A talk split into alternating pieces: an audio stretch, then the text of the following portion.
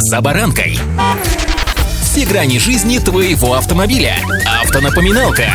Комментарии экспертов. Советы по обслуживанию автомобилей в программе «За баранкой».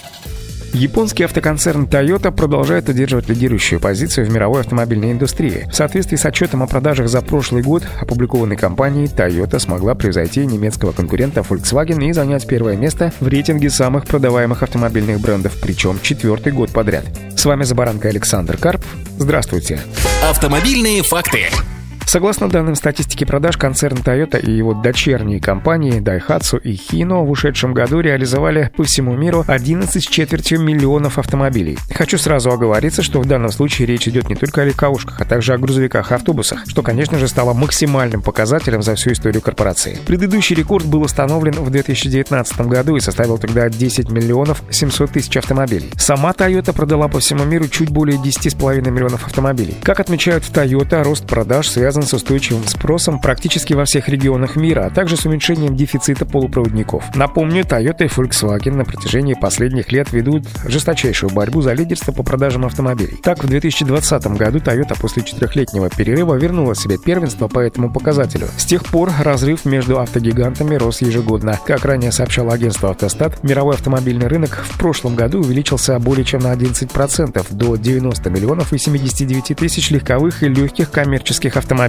Мировым лидером по продажам автомобилей в прошлом году остается Китай с рекордным показателем двадцать девять миллионов шестьсот тридцать три тысячи автомобилей. В Америке было реализовано пятнадцать с половиной миллионов автомобилей, что почти на тринадцать процентов больше, чем, например, годом ранее. Автомобильные факты.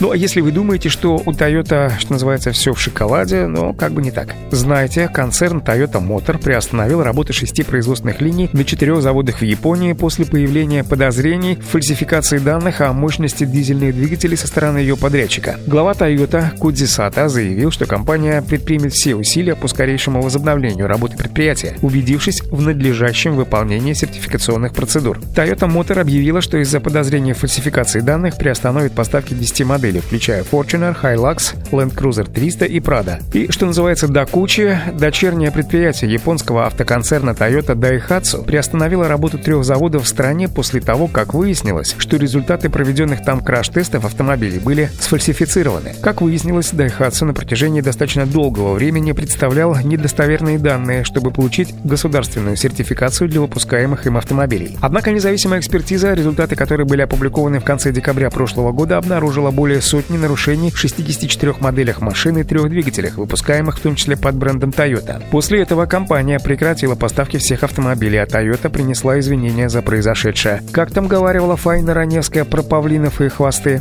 М? Вы не знаете? Мое воспитание не позволяет процитировать вам великую Фаину Георгиевну, но если коротко, то у всех под хвостами одинаково. Удачи!